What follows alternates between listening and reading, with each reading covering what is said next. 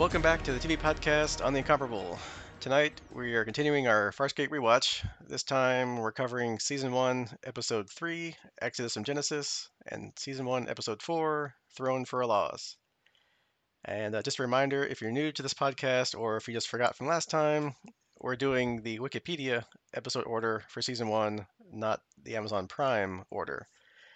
Amazon Prime is doing the air date, uh, whereas the Wikipedia is the production date when the shows were produced and finished. I'm your host, Eric Scott, and joining me tonight again is my fellow co host, who I don't think is a DNA clone replica, Jason Johnson. See, this is the part where I was going to just stay silent and pretend I was a silent replica, but that really doesn't translate well to a podcast. So uh, thanks for having me. It's good to be back. Yeah, a podcast of just one person talking probably not really going to go very far.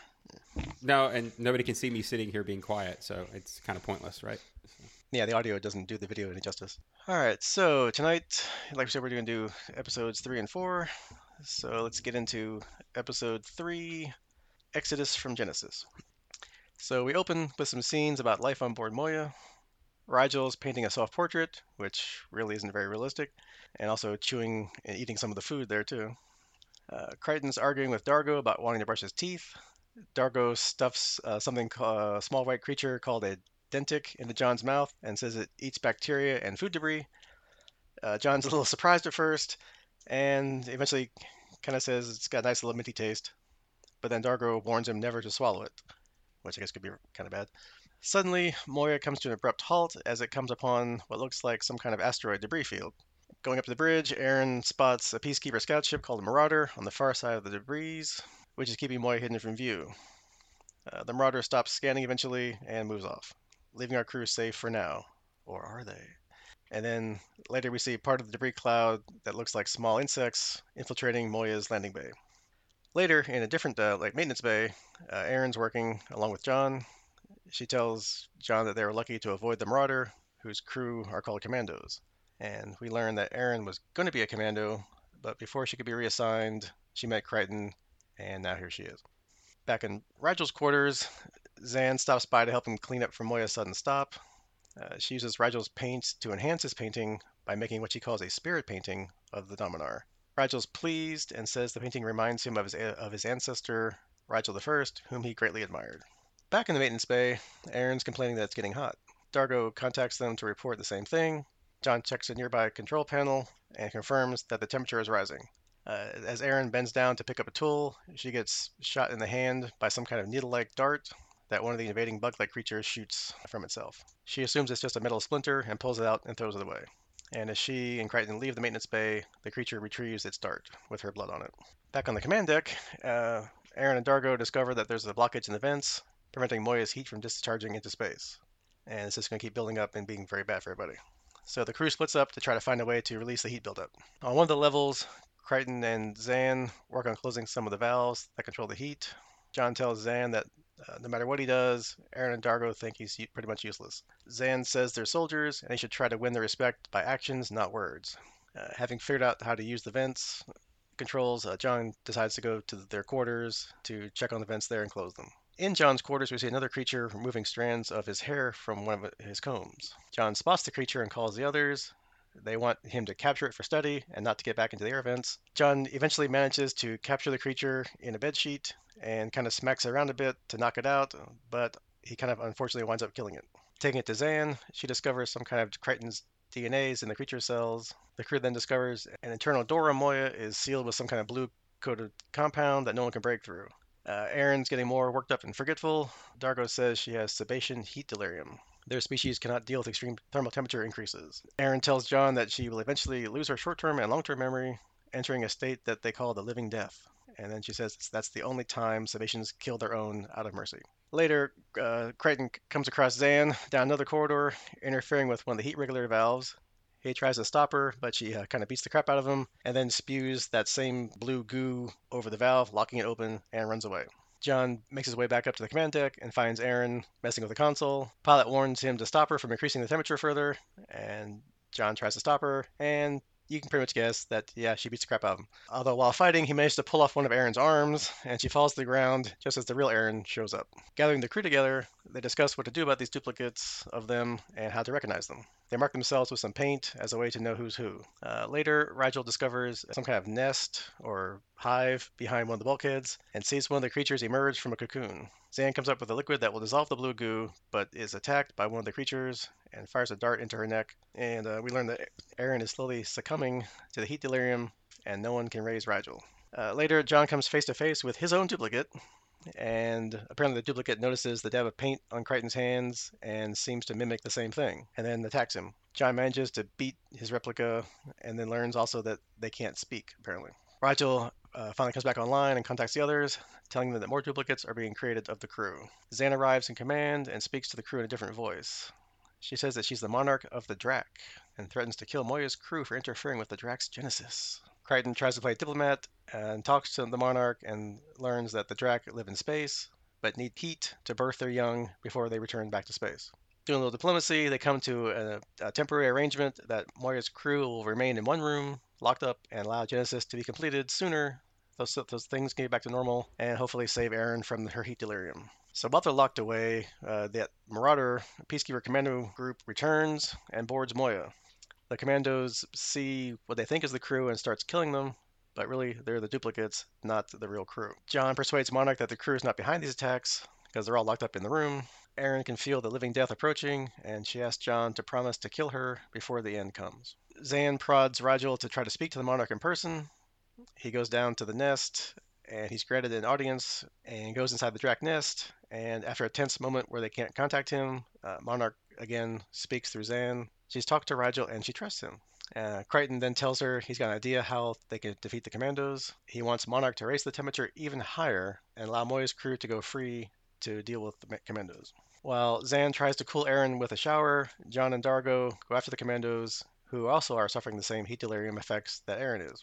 On the command deck, several duplicates of Crichton surround the, co- the commando leader, who manages to attack the real Crichton and hold a knife to his throat. John convinces the soldier that if he kills him, then just another Crichton will take his place. He tells the commando to tell Crais what he saw here and to let Crais know that he picked the wrong species to mess with. The commandos know they're beaten and they're almost dead from the heat delirium, and they leave Moya. Afterwards, uh, John tells Dargo he hopes Crais will leave him alone, but probably not. Pilot reports the temperature's back to normal, and the Draks leave Moya, and Monarch makes a final connection with Zhaan to thank the crew, and Rygel especially, for helping Genesis to be completed. Later, Crichton's helping Zhaan to her quarters, and she tells him that he did pretty well, and time and patience will help John adjust to his new life and his new companions. John leaves Zhaan to rest and winds up on Moya's viewing deck, where Aeryn is. She's feeling better, and she tells him that she used to think lesser life forms were useless, and Crichton kind of realizes that she's actually talking about him. She asks him if he could have kept his promise to kill her before she entered the living death, but Crichton just turns away and doesn't really answer her. And they stand there quietly and watch the Drak swarm fly away. A couple little bits of trivia. Apparently, until the Peacekeeper Wars miniseries that ended the, the series, this was the only episode directed by Brian Henson of the Henson Creature Shop that you know built all the space Muppets for the show. However, in this episode, they had a CGI version of Rygel where he was walking across the bay into the Drak nest, and that was pretty much the only time that they did that CGI, as it was pretty much expensive and not really worth repeating on the show budget. Also, speaking of show budgets, I guess that terrace uh, set was also the only used in that episode because it caused a bunch of filming problems.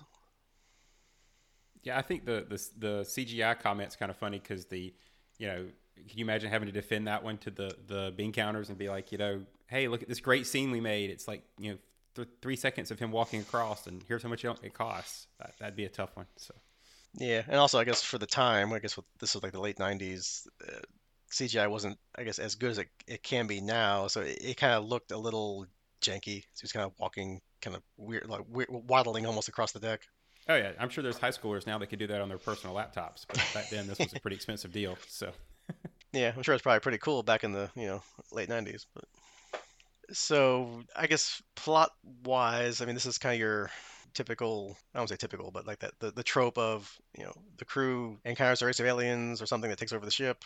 They think it's for, you know, evil reasons or bad reasons because, you know, bad things are happening, at least to Aeryn anyway. But yeah, really they're nice, or at least not as evil as everybody thinks, and everybody finds out, you know, they can work together in the end and everybody's happy. Yeah, yeah it's it's your one big misunderstanding, although I, I will point out that they, you know, shot them with darts at the beginning, so you know to get their DNA. So you know there's there's some some uh, ethics questions there about the the collecting DNA without permission and you know stabbing them to do it and and all the fun stuff that goes with that. But you know, it, like you said, it's it's it's all a misunderstanding in the end, and everybody gets to go their own way happy. And it's it's a good you know again reminder that not all aliens are humanoid, and you know we shouldn't approach, especially I think the show's trying to point out we shouldn't approach everything um, as cookie cutter Earth view, right? So. Yeah, because kind of as we learned earlier, like this side of the universe or galaxy or wherever John went to, they're kind of more, I guess, symbiotic with their with their world. Like you know, rather having a toothbrush to clean your teeth, for example, they have that little you know dentic little creature that runs around your mouth and you know cleans out your stuff, you know, your bacteria and food particles. So yeah, you can't always judge a book by its cover, so to speak. You know, just because some alien looks like you know a giant space cockroach doesn't mean they're not nice, right? At least in this universe, yeah. right. Although I guess speaking of giant space cockroaches, I don't really get the Drak's life cycle. It just kind of seems weird. Like they're out in space, you know, however long they live, which we don't know. And apparently, in order to reproduce, they need heat, which I guess can't be like a sun because that would burn them up, right? So really, the only way they can reproduce is to get inside passing spaceships, right? Yeah, and you know, you also can't think very hard about how their actual replication works because they need DNA, but they're trying to make other bugs, not other replicants, you know, humanoid replicants. So what happens to the humanoid replicants after they go out in space? How come they have clothes? you know, the clothes aren't, aren't part of your DNA last I checked. So, and the, and the marks, the, the paint marks that they replicate later. So there's a little bit of um, T2000 or, you know, the liquid metal Terminator versus, mm-hmm. um, you know, DNA replication that they just kind of play loosey goosey with. And again, it's a, it's a TV show. I get that, but it's kind of funny when you, when you kind of approach it and go, well, how, how did you actually think this works? You know, I'd love to have that conversation. Yeah, I mean, it's it's more like they probably should have been like shapeshifters. That probably been an easier easier sell than the whole get their DNA and replicate. You know, but they can't speak, obviously. Guess they don't have the translator microbes, so or the knowledge either, really. So they're just they just look good, but they don't do anything, right? So. Yeah, and, and that kind of brings the, question. If you were you were mentioning the the Drak's life cycle, you know, is this the first time they've encountered um, intelligent life, or is you know this colony at least? Because you know they seem pretty clueless about how to interact with humans, or I say humans with you know the, the life forms aboard Moya. But um, you know, you would think if they've been replicating Genesis for you know their species history, that this wouldn't be the first time they've gone through this similar encounter. Yeah, or if it, you know they this group of Drak, I guess, don't know, or uh, obviously I guess they come from somewhere. Yeah, whether they have like, any kind of memory, or if because the monarch wasn't there, maybe, or they didn't. Because it seems like you know you should have the monarch hit one of the people with those darts they they hit with Zhaan with, and then she can speak with people, and they can come to you know start communicating and have a dialogue, which actually worked. You know, once they could do that, they had a negotiation. Oh, a misunderstanding. Okay, you know, do your thing, just get over with. You know, you're hurting one of our crew, rather than the whole let's make non-talking, almost like guards, I guess. They're just kind of standing there trying to help I guess increase the heat so they can you know, get things done faster, but not really. I guess the drones, right? They're not really doing anything. They, they don't have, they can't think for themselves. Or at least you don't. They don't seem to, although they fight for themselves. So, I mean, unless she's controlling the whole thing. They, there's a lot of unanswered questions, but again, it, it, it's a good episode. It's just not a uh, one you want to tear into very much. Yeah, and really the the important bits isn't the plot of the story. It's more like the crew interacting with the Drak, the crew interacting with themselves. You know, the Drak themselves yeah, okay, it's a plot device, really. It's... Plot bugs. Yeah, right. I guess obviously that's the more interesting part of the story is you know the crew interacting with themselves, right? So we have you know pretty much a lot of that, and during the opening, and then once the Drak show up, because you know we get John and Aeryn, you know, learning more about each other, and yeah, at the end, you know, Aeryn gets over her opinion that humans are useless and should be squashed, as you know, as she put it, right?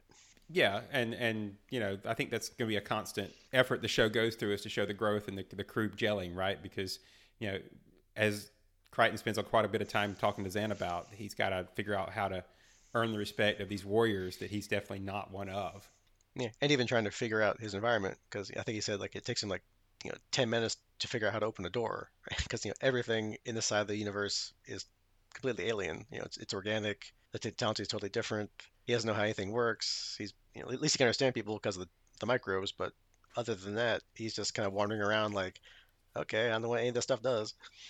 Well, and he should be grateful that he can breathe the same air they do. So you know, Yeah, well. bonus there. So All right, be really, really short series of that. and or inconvenient for him to have to be in a has you know environmental suit everywhere they go. So mm-hmm. I guess while we're talking about John and Aeryn, um, kind of one of the funny lines when they're in the maintenance bay in the, at the beginning, talking about commandos and how you know they're this like super force. And Aeryn's like, you know, I'm sure your your world has no force so ruthless and so disciplined as the commandos. And then John's like, yeah, we, we call them linebackers or serial killers. Depends on whether they're professional or amateur. yeah, and I I love that line because I was actually wondering which was which. That's kind of the fun part about Farscape is you know John keeps throwing out like you know Earth references that of course nobody's going to get other than the audience, right? You know the crew won't have a, a clue what he's talking about. Yeah, I mean I, I didn't write them down, but there was quite a few other ones as he you know references you know characters or movies or, or anything like that. Almost almost similar actually to how um, Star Lord riffs in some of the Guardians of the Galaxy movies later on. You know, for a more modern take on that same idea. So. Yeah, and then they think he's kind of useless and silly about as much as you know the Moya crew thinks John's useless and annoying, right? So. Well, you know, if you take a human off of Earth, and you know, we're pretty much silly everywhere we, you know, comparatively. So I think that's pretty fair. That's that's probably Yeah. accurate. So And then we have uh, other you know other interactions. You know, we have Rygel and Zahn or Zan. I keep intermixing the two. I think they you know call her different. Whoever's calling her calls her different names. Uh, looks like Zan's got that super speed again. Like when she was doing the spirit painting, they like sped up the film. We have her you know doing it. It's kind of another interesting power, I guess, that she has maybe. Yeah, that's that's again kind of slowly doling and teasing some of the character powers. You know, they they flesh those out kind of as we go. But it's it's interesting to see each of the characters getting some time to, even if small bits, to show you what they actually do or, or their species does. You know, you get you also get the um, not the tangent off of them, but you get a, a little bit more on Aeryn and the fact that I don't know if she's specifically cold blooded or just how they handle they can't handle the heat. Right, either way, uh, can't regulate. So you're getting a little bits and pieces of, of the abilities and, and weaknesses and strengths of the characters as you go through. Yeah, like her species doesn't have the temperature regulation. I don't know gland or gene or whatever. Yeah, so that's interesting. Yeah, and we get to see um, we get to see Rygel a little bit, even though it's mostly off screen. Once again, proving that despite the fact that he's kind of a pain pain in the neck character to most of the crew, when it comes to negotiations, he somehow becomes the the successful member of the party. Right? He was the one that went in and became was the one that he was the one that got th- thanked at the end by the by the monarch. So you know he obviously made an impression somehow. Yeah, d- despite you know Crichton's attempts to be the peacekeeper and you know, so to speak, you know, or the d- diplomat, which did work, you know, a little bit. But yeah, at the end, it's like you know when Rygel talks to the monarch, I guess being his former job as you know the ruler of his people, that's probably what he's good at, right? You know, talking, making deals, BSing, you know, schmoozing people. So he managed to get on her good side, and yeah, she's like, you know, I trust him. You know, so whatever he said must have been great. Yeah, I do think it's funny that that mostly happens off screen and on screen. He's he's he's not successful at any of that. You know, he was in the cell with that um, other alien earlier, and you know he just botched all of his negotiations and stuff. But then, you know, here again, he's he's having trouble getting in and, and is afraid to go in and with it. But then off screen, he's you know completely successful and gets thanked. So I think again, it's kind of funny, but it works. It makes the character successful. After Zhaan talks him into it, you know, tries to compare him back to his, you know, Rygel. You know, what, would Rygel the First do? You know, so kind of like, you know, nudge him along, like you can do it. Which that's more of like what Zhaan. Zhaan's becoming like, like the jack of all trades kind of character, right? She, she's like a doctor, a scientist, like a, a mystic priestess with you know the mystic healing abilities and pain sharing abilities. She's like the ship's counselor. You know, she's telling John, you know, it's okay, you'll figure it out. You know, time and patience. You know, don't worry about it. Try to get everybody's good side, and you know, you'll do it. Yeah, she's definitely got the the the plot device movement. You know, anytime they need something special pulled out, she can show an ability to or counsel their way to it. So, and it's nice. It helps keep the the crew compact, right? I mean, we're not on a enterprise with thousands of people, so you get to have your select crew, and she's she's the jack of all trades, as you referenced. So, I think that's a good title. Yeah, I mean, there's only so many characters, and you know, obviously there's, there's needs you have to fill per episode, just in general. There's no engineer because it's a living ship, right? So there's no need to have you know someone you know doing all the technical stuff because you know it's all organic, right? You don't have to worry about that. Right. And uh, I guess speaking of other creatures, yeah, organic, we do get to see Pilot more in his element. Like we get to see like his, I don't even call it pilot's chamber, wherever he, he works or lives or is attached to. And it was kind of a cool, you know, set. It's like you know, really large and like impressive looking, and I guess that's like the, that's the full size of the pilot puppet. Like when Aeryn was there with him, you know, she's standing there and he's this big, massive thing like right behind her, right? And that was pretty impressive. Yeah, I thought that was really cool because I may be wrong, but I think that's the first time we get to see him with another character in the room with him. And so you get, like you say, you get a sense of scale, but you also get a sense of realness, right? Because for all we know, he could have been three inches tall and, and buried somewhere inside of Moya's circuitry or something. We just, you know, we really didn't have a context for it. But in this scene, we actually get to see Aeryn go in and, and sit and interact. So, you know, it makes it more of a real place and set piece, you know. So I thought that was really nice. Yeah, because you kind of see like he's like he's actually like he is plugged into Moya literally. Like you know he's in this like central console and he's got his however many arms. I can I didn't count them all, but he's got you know more than a couple little claws, arms, whatever. And yeah, it was really impressive. So obviously we'll get to see more of that chamber, unlike what we said in the trivia, where that one, you know, ending observation dome, I guess, didn't work out for whatever reason. So they, you know, never showed it again. So. Yeah, they scrapped it, moved it to a different TV show, probably. You know. Yeah. Right. yeah once they learn after they killed the first Drak by accident, I guess there wasn't a lot of killing. Obviously, of this isn't this is kind of like your Star Trek episode. Where, you know, they're not running around shooting everybody like Battlestar Galactica or killing people. You know, they're learning how to get along with everybody. You know, not they weren't really a threat after the beginning, so no yeah. despite to... despite having two warriors on the ship, you know, they they don't really seem to be you know fighting a whole lot. It's mostly um, like you said, the Star Trek methodology of thinking your way out of it, as opposed to the um, commando methodology of killing everything, except for the commandos, right? The commandos do come in and slaughter quite a few Drak, but yeah, I mean, that keeps them that the, keeps them as the bad guy. So yeah, so and that helps differentiate them from the rest of the crew, right? That's you know Crichton's selling point is like, look, that's not us. You know, we don't want to. You know, we you know we, we know who you are now. You know, sorry about the first one. We don't want to hurt you guys. And yeah, managed to get Dargo on board. You know, Aeryn, I guess, was probably be coming out of it because of the heat delirium. But yeah, to at least get Dargo not to like run down the you know corridor blasting people, you know. So yeah, he probably would have went straight for the Monarch if he'd had the chance before. Mm. so you know that was a good methodology to keep it moving. Yeah. And even with the commandos themselves, like they don't kill them either. I guess John maybe is trying to bluff them or try to you know use the the duplicates of the of him from the creatures to his advantage of like hey you know look i can duplicate myself. So you know to go back and tell your boss Crais that you know hey you, you mess with the wrong species here you know don't come after me or i'll you know make a million duplicates and overwhelm you right? But he's like yeah it probably won't work. But yeah, at least well, it was an attempt right? Yeah because i mean you get you get um since Crais doesn't know anything about him i mean they don't even know what species he is I might as well take the opportunity and confuse them a little bit and add some extra elements to throw them off.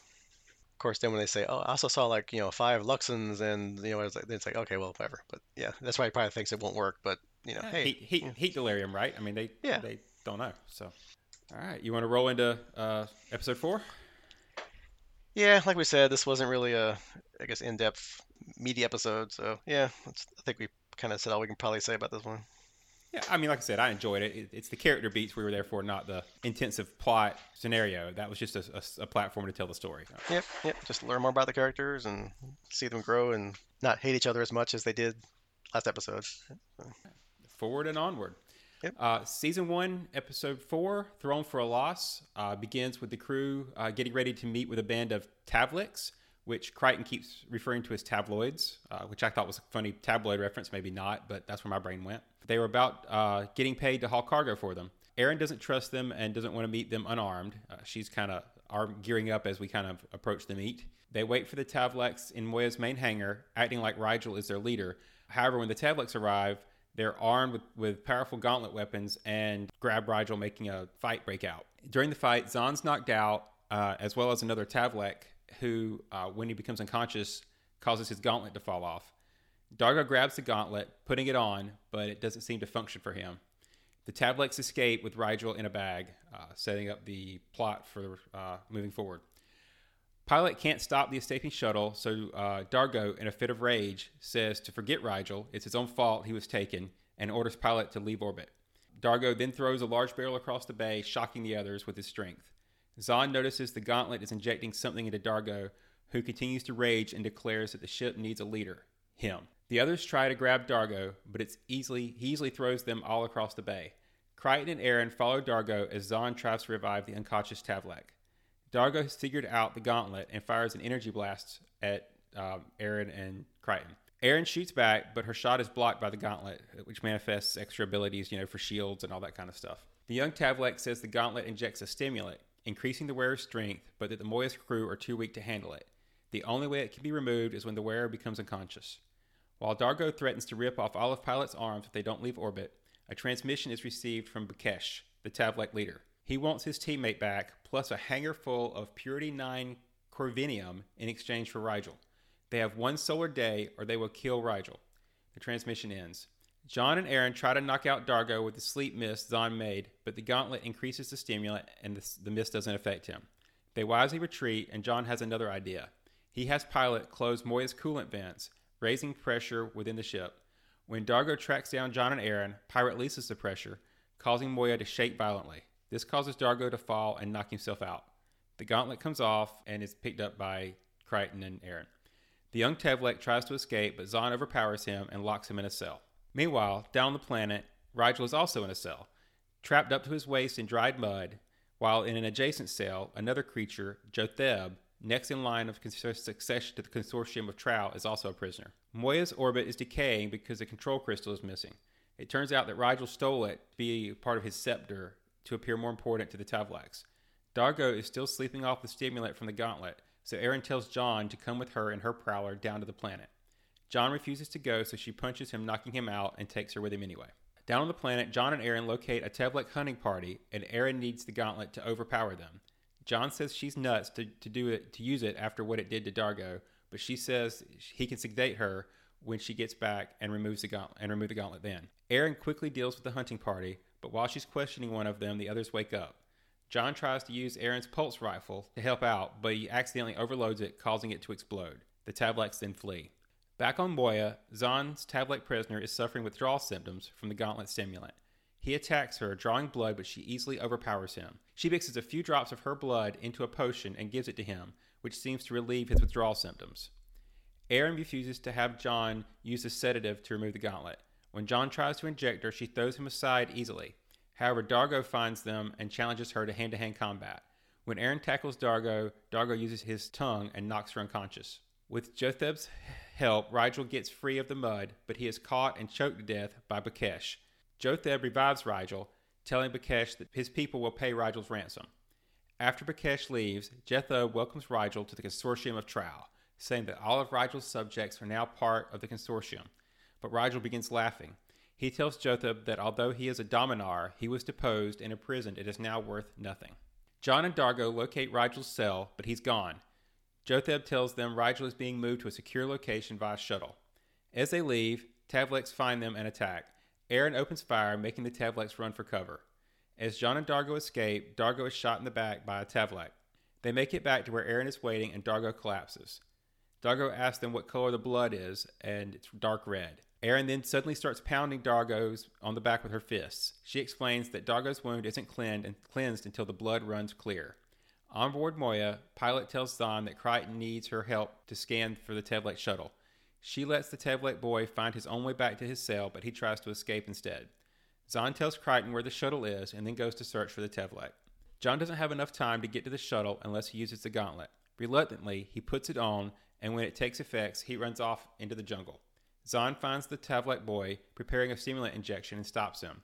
He attacks her and she overpowers him again, and angrily says that he, she could tear him apart, but she doesn't want to, as he isn't her enemy. The stimulant he's trying to recover from is. John reaches the shuttle and takes out all the Tavleks except for Bekhesh. He and Bekhesh exchange fire, but John starts to feel weak. The stimulant has run out in the gauntlet. John says Rygel isn't a Dominar, he's an escaped mental patient. Bekhesh says Rygel isn't insane. Fine, Rygel's contagious. Ever hear chickenpox? Nope, Bekhesh is not buying that either. Finally, Crichton just comes out and says that Rygel is worthless. He's an obnoxious gas bag, and who's going to pay for that? The crew have nothing to offer. Rygel lied to the Tavleks to impress them, and Crichton swears that's the truth. Bekhesh says it's been so long since anyone told him the truth that he doesn't recognize it anymore, and releases Rygel. Crichton demands to know where Moya's control crystal is, and Rygel says it's safe and sound, and then sheepishly admits that he swallowed it. Back on board Moya, Aeryn and Dargo wait patiently for Rygel to poop out the crystal. He gives the crystal to Aeryn, promising that he washed it. Maybe. Zhaan receives a transmission from the Tavlek Boy and is disappointed to find out that he is wearing the gauntlet again. My choice, he says. Uh, the interesting trivia for this episode was that um, was operated by putting a false floor in the cell next to Rygel, and the puppeteer was up to his waist inside of the rig. Crichton makes uh, two mistakes with his pop culture references. Uh, the first is the movie where John Wayne played Genghis Khan is actually called The Conqueror, not Genghis Khan. And another where the title of the character in Kung Fu is called Kung Fu rather than Caine. Uh, and finally, uh, this episode features one of the first nicknames that Crichton gives to Rygel, Fluffy. According to Ben Browder, it was unscripted and was based on Rygel's eyebrows. So, what do you think of this episode, Eric? So, kind of in, the, in the, a little bit in the last episode, but more this episode is kind of what I remember most about Farscape. It's like you know the, the it's like action, like action comedy. So I, I love the witty dialogue, like the, the the banter back and forth, you know, between the different crew members. You know, the different like jokes, like how they react to things. But yeah, kind of like when I, I don't remember too much about Farscape, having watched it, you know, now like what 20 years ago, right? But that's kind of the one thing that kind of stands out is like this is kind of like, like the the template for what I remember the whole season the series being like. Yeah, and it's kind of interesting how as we go, you know, now that they've actually got some relationships built and stuff, they can start playing with that a lot more, right? There's there's a little bit of history between the characters, which there wasn't before, so they can kind of make references. You start getting nicknames, uh, endearing nicknames, not just you know insulting nicknames. Um, you, you start getting more references and trying to educate each other, and you know more understanding, right? I mean, you know, if you go back to the first episode, would Aeryn have tried to beat the blood clear, or would she just kind of have walked away if Dargo needed help? You know, so we're starting to get a little camaraderie and uh, assistance with each other going, which I think leads to, like you say, a lot more of the the snappy dialogue and template to flow. Hmm. Yeah, because you know, now they're, they, yeah, like I said, they're becoming more like a crew. They're caring more about each other. Last episode, Dargo and Aeryn kind of didn't really like each other still. Like Dargo's like, yeah, she's gonna die, whatever, that's great, who cares? And this time around, she's helping him by trying to get his, his wound cleansed. And then later, when they're both kind of exhausted from the withdrawals from the gauntlet, you know, they're kind of laying there in the grass while Crichton runs away. One of the pieces of dialogue was like, "Who'd have thought there'd be a race more clumsy and pathetic than the Luxans? You know, talk about you know John, and then like Dargo kind of like drops Aeryn to the ground. He's like, "Oh, I'm sorry. You know how clumsy we Luxans can be." right. Yeah. Yeah. That, that's a twofer, right? Because not only does she get to insult humans and John specifically, that he also gets a, a, a dig in at Dargo, who gets his uh, revenge immediately after. So it's kind of a nice back and forth. Yeah, it's, it's more playful this time than like mean spirited, right? It's, it's oh, yeah. like now it's becoming like what I remember the show being like. You know, the the crew is tight together. They have like you know experience like you know past experiences. They're playful, you know, snapping one another. You know, not really insulting, but just kind of like wisecracking with each other. Yeah, I mean, obviously, in these type of shows, it's kind of hard to judge how much time passes between episodes. You know, we don't know how long they've been together specifically, but there's definitely growth as they develop history. So it's kind of cool. And, and this is the episode. I think I was I was mixing it up a little bit earlier, um, where I remembered a lot more of Rygel getting his negotiations in right because he he you know completely snows the uh, cell uh, his next door cellmate there until um, he ends up saving him before he gets to laugh at him for the fact that he's completely worthless. So helping him does not get him the uh, subjects that they wanted. Yeah, because even uh, Raja manages to yeah bluff uh, Bekhesh. You know, obviously, he thought he was worth something. That's why they stole him, right? And then you know, I guess Rygel so annoyed Bekhesh anyway that Bekhesh just didn't care about getting the you know the the reward or the the ransom. Yeah, he, he winds up killing him anyway and then yeah, when Jotheb brings him back to life, he's like, okay, well now you're, you know, I brought you back to life. Now all your wealth and riches and people are now part of my, you know, my consortium. Consortium, yeah. He's like, uh, not necessarily. yeah. Good luck with that, right? Yeah. yeah. And even after that, I guess Jotheb still, I guess, likes Rygel in some respects because when John and Dargo show up, you know, he's not like, uh, yeah, he went somewhere I don't care. I don't know. So you know, he at least tells them truthfully what happened and where he went, right? So he must well, not exactly hate him, right? Right. He must. He probably earned a little bit of respect there because you know, while while Jotheb was out of his what he thought his reward was going to be, he um, probably has respect for somebody who was able to pull one over on him. So that was my read anyway. Mm-hmm. Yeah, because you know his people were, were going to pay his ransom, so he had no real, I guess, skin in the game, so to speak. You know, he didn't really care, I guess, what happened to Rygel, but I guess they formed some kind of friendship or bond. I guess is you know, f- captured rulers, even an ex-ruler, still a ruler, right? So Yardstick? I don't know, something like that. yeah, right. And yeah, I mean, they they do a good job, like not showing too much of Jotheb, right? I guess you know you can't have these complicated puppets like Pilot and Rygel in every episode for alien races, right? So where they did with the budget, they kind of you know, kept them pretty much secluded behind you know the partition between the cells and had like different effects where they kind of hide them from it. So Yeah. Although, I- you know, and I, I think that's part of what I'm enjoying about watching the shows. I, I miss some of the practical effects. Are they less realistic than our super CGI ones? Probably. But it's kind of cool to go back and watch some of the old school practical effects of letting your imagination do some of the work. yeah, that's before you know everything became CGI and like nowadays, like I heard the uh, Disney Plus Marvel series episodes cost like 15 to 20 million dollars, right? That would probably be like the entire season of Farscape in 1999, right? so, Right. Yeah. Well, yeah. I mean, just look at the I forget what they call the facility, but they they, they use the 360 screens that they use to, to record all those shows, and you know, this show is just all traditional, so it's kind of cool. yep, and you know with the puppet experience of the Henson Puppet Shop, right? They can make good stuff relatively quickly, right? So it's just a matter of doing it on budget and with what you got to do to make it not look like you know here's the strings with the puppet, right? So, Well, and, and not to cross the franchises, but you know, uh, you know, even today, you know, if you ask most fans what would they want, do they want the traditional Yoda Muppet or do they want the um, CGI Yoda from the prequels, if those actually existed? Then I think most of us would say we preferred the Muppet, right? So it's part of it's just the endearing history of it, but part of it's you know the feel. and you know is becoming you know your your little schmoozy, you know, he, he- he's like what we said before, like, you know, the, the, the diplomat, the face, the, the fast talker, you know, even when, when John's trying to bluff Bekhesh, he's like, you know, oh yeah, no, he's, he's crazy. He's like, yes, yes, I am. I'm, you know, and then he keeps kicking him and, you know, no, he's sick. He's, you know, he's, yes, yes, I'm unloved. I'm unwanted. Uh, kick, uh, unconscious. You know? right? And then yeah, with him and Rygel at the end, it's like, you know, where's the crystal? I knew that's why you but only come back for me. You didn't care about me. Uh, you know, all you want's the crystal. He's like, where is it? You know, you swallowed it, didn't you? Yeah, that's yeah, yes. That's the only way you come back for me. Well, and that's that's totally in character, right? What would he do to protect himself? Well, you know, you're either going to gut me or you're going to take me back, and he, you know, was pretty sure he'd get taken back. So Yeah, I mean, he's like, you know, the smallest of them all, right? So he's, you know, got to do whatever he can do to keep his worth and keep keep them wanting him around, right? If they don't think he, they like him, if he's if he's just, just there, you know, being annoying and get everybody into trouble, and then he's gonna have some leverage, right? I guess going back to one of the main themes, I guess, of this episode, if you want to call it a theme, I guess, is um, I guess th this gauntlet that they're all using, which is a kind of a, like like a narcotic, more or less, right?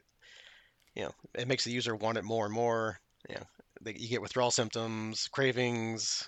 You know, you tend to kind of do whatever you got to do to get the gauntlet again, and that kind of, that kind of plays out between Zhaan, the Tavlek kid, and even the rest of the crew, right? As they go through their kind of experiences with it, like you know, Dargo, you know, becomes more aggressive. You know, he's like, "You you guys are all idiots. You know, I'm the I'm the leader. No more committee." Aeryn's Yeah. basically like the, the, the super soldier. She's just out there like, you know, this is great. I can, you know, take them all out. And, and then John's like, oh, this is fantastic. I love it. This is great. You know, which is an interesting approach, right? Because, and this was, we do these plots even to this day, but it, this feels this felt really '90s to me, I guess, when we were doing all the. It seemed like every show had to have an addiction episode of some kind. right. Um, but at the same time, this was a, an interesting take on it because most of those shows don't make it a point to pass that narcotic around to all of your main characters. I, I realize there was a couple that were excluded, but you know, three of the main characters each passed it around at different times.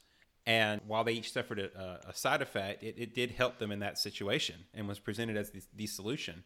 And then, of course, you know, at the end of the episode, we find out that the child did choose to go back to it, which was I thought was another interesting thing that you don't usually see in addiction episodes. Right? They like to to end on a happy note or at least a, a resolution note, and the resolution in this case was a relapse.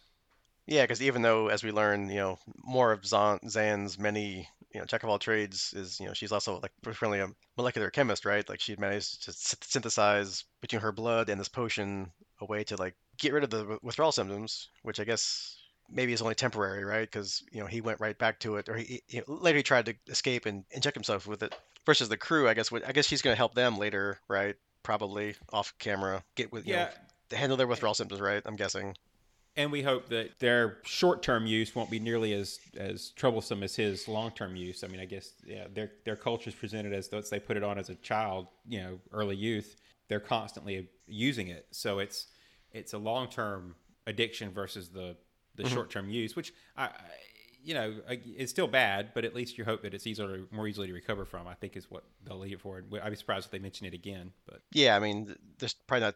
I know this was kind of the beginnings of the serialized, you know, television stories, like you know, DS9. st- You know, kind of did a lot of that in the sci-fi genre about the same time. So, but yeah, they're probably not gonna really mention it much after this.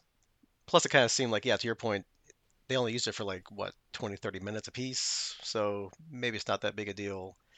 You know, it just seemed like you know, Dargo was really tired. It wasn't like he was wanting to grab the gauntlet again afterwards, right? So. no, they I think they each had their fill of it. So Yeah. So this was their, you know, anti-drug episode, right? You know, just just say no to gauntlets, right? So Yeah, I mean, like I said, very '90s feeling, but you know, it kind of they, they did a good job with it. it they did make some mm-hmm. interesting choices that you didn't see in a lot of these shows. So and we, we do get a little more, you know, along with that whole drug scene, like I said with with Zhaan and, and the kid, that we keep seeing more and more of, of Zhaan. Like she keeps being more like the surprising character, I guess, of all of them, right? John's not not one. I don't say they're all one note, but they have their basic kind of things, like you know, Aeryn and Dargo are the warriors. They have that mentality of like shoot first, ask questions later. You know, they're, they're kind of evolving a little bit. But Zhaan continues to be like this kind of like every character, right? She's you know she's you know like I said before, like you know the chemist, the doctor, the counselor. Here apparently you know as this kid keeps trying to attack her or try to escape, she just keeps like basically like, you know throwing him to the ground, you know, you know locking him up. You know she she pretty much just keeps overpowering him at will, like he's, he's like he's nothing, right? Even to the point, I guess the last time he tried to escape. Actually, tried to hit like attack her. You know, she basically shows up against the console and it's like you know gets like really mean and mad. Like you know, I could like rip your arms off, but I'm not going to because you're not the enemy, right? yeah, and it's it's an interesting point because she's she's also the character I feel we know the least about, right? I mean, in, in each of their their if you want to classify them, right? You've got the scientist in Crichton, you've got the the military warrior in Aeryn, you've got the Worf warrior culture in Dargo, but you've got uh, and uh, Rygel is a, uh, rich ex ruler. But for Zhaan, you get anarchist. Well, what does that mean? You know, and priest. You know, so you got a contradiction. You got an anarchist priest that you don't understand what that mean, means or how it works in her culture. So it's it's mysterious that they can kind of do whatever they want with it at, at any point. Yeah, I mean, it kind of makes you wonder, or at least makes me think, maybe was she an anarchist before she became a priest? Because was, was she more like violent and ruthless, and then for whatever happened, then she became more like this peaceful, contemplative. When she's telling Crichton before, you know, you just need time and patience. You know, time and patience will solve everything. That's, that's the answer to everything. So is this? I'm, I'm I'm curious to see how they flesh out this her past more. Like, is it she's a priest but suppressing her violent side, or she was violent and then became a priest? Or, or do they? Is she just a mystery through the whole show? I guess we'll find out. Yeah, who knows? Yeah. That's the fun. We're only episode four, right? We got That's right. Dozens more episodes to go. So. Yep. And uh, speaking of that, coming up next, I guess, is uh, episode five, Back and Back and Back to the Future, and six, Thank God It's Friday again. Yeah, which the way these two episodes, at least title wise, it, it kind of seems like both of them might be like the same, either like time travel-y or flashbacky kind of stories. I'm kind of curious, since they filmed them, obviously this is the order again, the production order, so that they filmed them in this order. I'm kind of curious if it's like the same. I, I- I'm sure it can't be the same script or same idea, right? Of like time travel or flashbacks or something, right? But Yeah. T- today, it- just going off the title, today you would consider that a two-parter, right? Because it sounds like you know, one would be the setup and one would be the resolution again. But given that this was late '90s, early 2000, probably not, right? It's it's probably separated. So you're, you're right. That's an interesting pairing. Yeah, which I guess we'll find out next time, right? We don't know because I never saw season one and you can't remember it, so who knows? We could be Oh. both right. I've not seen any of them, so this is all new to me. All right, so yeah, that's your homework next time. Uh, according to Wikipedia, season one, episode five and six. So until then, we'll see you next time.